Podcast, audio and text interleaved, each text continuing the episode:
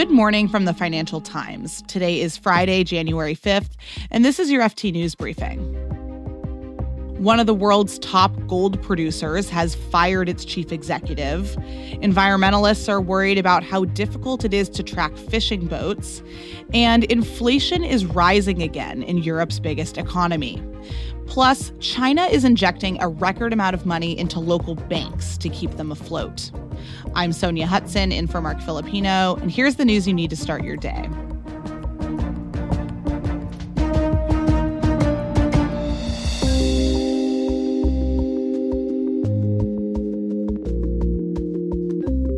Endeavour Mining yesterday alleged that its CEO, Sebastian de Montessus, committed, quote, serious misconduct related to an irregular $5.9 million payment.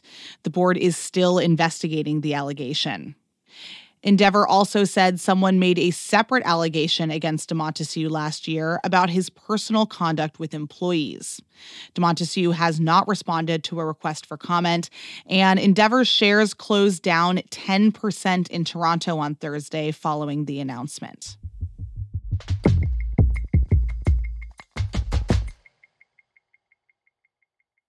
A new study that came out on Wednesday highlighted a major problem with the world's industrial fishing industry.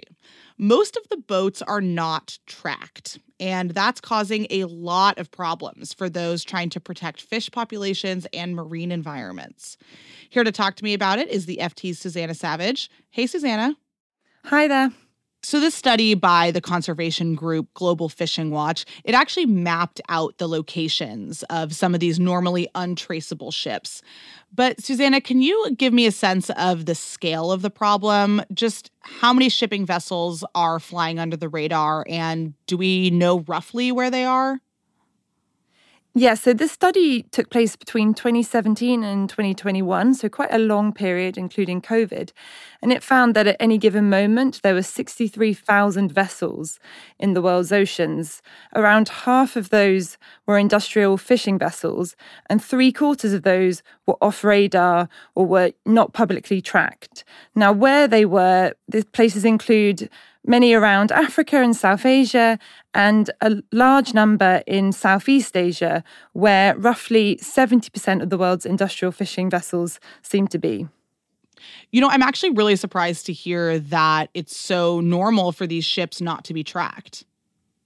Well, it's actually really interesting if you compare for example, agriculture or other extractive industries on land, where there's a huge drive to map these and plot these almost down to the last meter.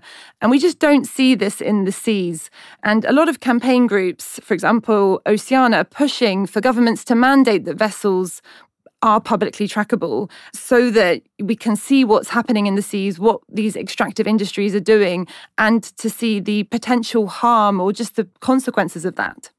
What exactly did this study reveal about how these vessels are conducting business around the world?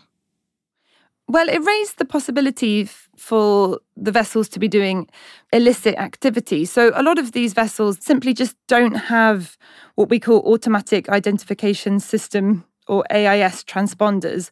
These broadcast the location um, and identity of the ships to coastal authorities and to other vessels. But others of them deliberately turn off these devices in order to engage in illicit activity. So that might be illegal fishing or forced labor or, you know, abuse of people working on the ships. And the study also revealed that some of these untracked ships are entering into marine protected areas. That includes the Great Barrier Reef, for example, which is obviously a problem because these areas are protected because they're vulnerable marine ecosystems. So ships really shouldn't be entering into them. And just how big of a deal is it that there hasn't been good tracking and oversight into fishing? It's a huge deal because we have overexploited fish populations, which means fish are being caught faster than they can reproduce. And this has been happening for a long time. And that creates a huge problem, not just in terms of marine habitats, but also in terms of livelihoods. I think it's around half a billion people around the world that rely on fishing industries in some way for their livelihoods. And many of them are in developing countries. The study also showed, you know, there's increasing development in terms of energy, infrastructure, wind turbines, oil platforms in the seas. And so that creates conflict over space, which needs to be managed.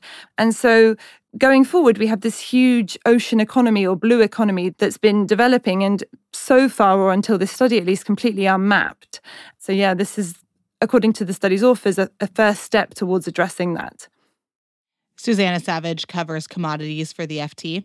Thanks, Susanna. Thank you.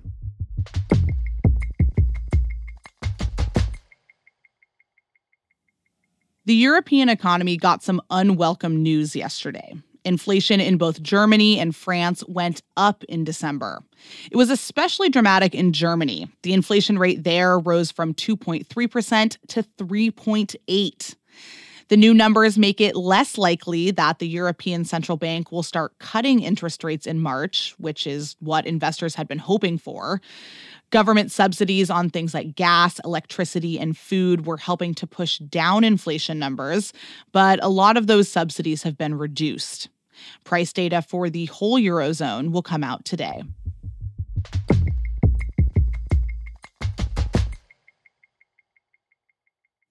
Chinese local authorities are pumping unprecedented amounts of money into regional banks. They're doing it in the form of special purpose bonds. It's all part of a bid to improve the health of these lenders that have been hit hard by the country's property crisis. The FT's China business and finance reporter Cheng Leng joins me now to discuss. Hi there. Nice to be here. So, Cheng, first of all, why has the property crisis hit regional banks so hard in particular? So the short answer is that they lend heavily to the local property projects, which makes their loan book very concentrated and at the same time very fragile when the crisis hits. And most lenders across China are also heavily exposed to mortgages. This also emerges as a credit risk for regional lenders when a growing number of borrowers can't afford to pay back on time during an economic downturn. Okay, so they're really heavily exposed, but can you give me a sense of just how many regional banks are vulnerable? China has a national network of more than 4,000 banks. They rarely go under in the past two decades because regulators want to maintain some sort of social and financial stability in the market. But fears over their health have been increasing since 2021. So since then, um, regulators have be- become more vocal about the need for sector-wide consolidation. And uh, this year alone, we have seen more than 20 so called village banks in northern and western regions that have been merged or absorbed by larger banks. Yeah, and that brings us to these special purpose bonds that I mentioned earlier. So tell me a little bit about them. What exactly do they do? Who issues them? Who buys them? So, this instrument was introduced in 2020 to help banks through the COVID pandemic. So, local governments are the fundraisers and financial institutions or other state-owned enterprises can buy them. And last year, Chinese provinces has injected record 31 billion US dollar per capital via these bonds into weak regional banks. That has more than tripled from the previous year. Wow. Okay. So are these bonds going to make a real material difference to the health of the sector? I mean, what else is the government doing to help prop it up? Well, it does help, but with the amount issued so far, this tool alone might not be able to fundamentally change the weak capital positions. It's a drop in the ocean, but it does help to avoid imminent credit risks. And the regulators have become more vocal in pushing for capital injections and the state purchase of stakes in some of the distressed regional lenders the central bank has also created a separate financial stability fund to provide some emerging liquidity to curb a contingent risk if the weak banks fail. But many analysts argue that it may be also too weak for a proper safety net. So ultimately, it's the recovery of Chinese economy that will define the future fate of those regional lenders. Cheng Leng is the FT's China business and finance reporter. Thanks so much. Thank you.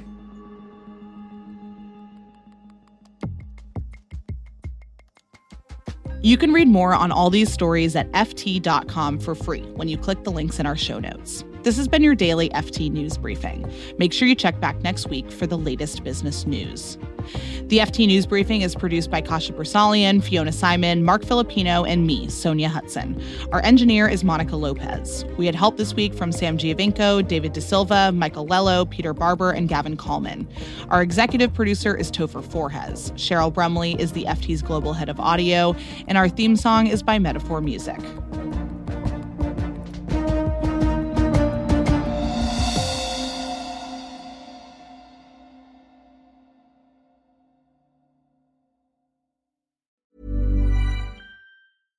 Support for this podcast and the following message come from Corient. Corient provides wealth management services centered around you. As one of the largest integrated fee only registered investment advisors in the U.S., Corient has experienced teams who can craft custom solutions designed to help you reach your financial goals, no matter how complex. Real wealth requires real solutions. Connect with a wealth advisor today at Corient.com. That's Corient.com. Hi, this is Matt and Sean from Two Black Guys with Good Credit. If you own or operate a business, whether it's a local operation or a global corporation, partnering with Bank of America could be your smartest move. By teaming with Bank of America, you'll enjoy exclusive digital tools, award winning insights, and business solutions so powerful you'll make every move matter. Position your business to capitalize on opportunity in a moment's notice. Visit bankofamerica.com slash banking for business to learn more. What would you like the power to do? Bank of America, N.A., copyright 2024.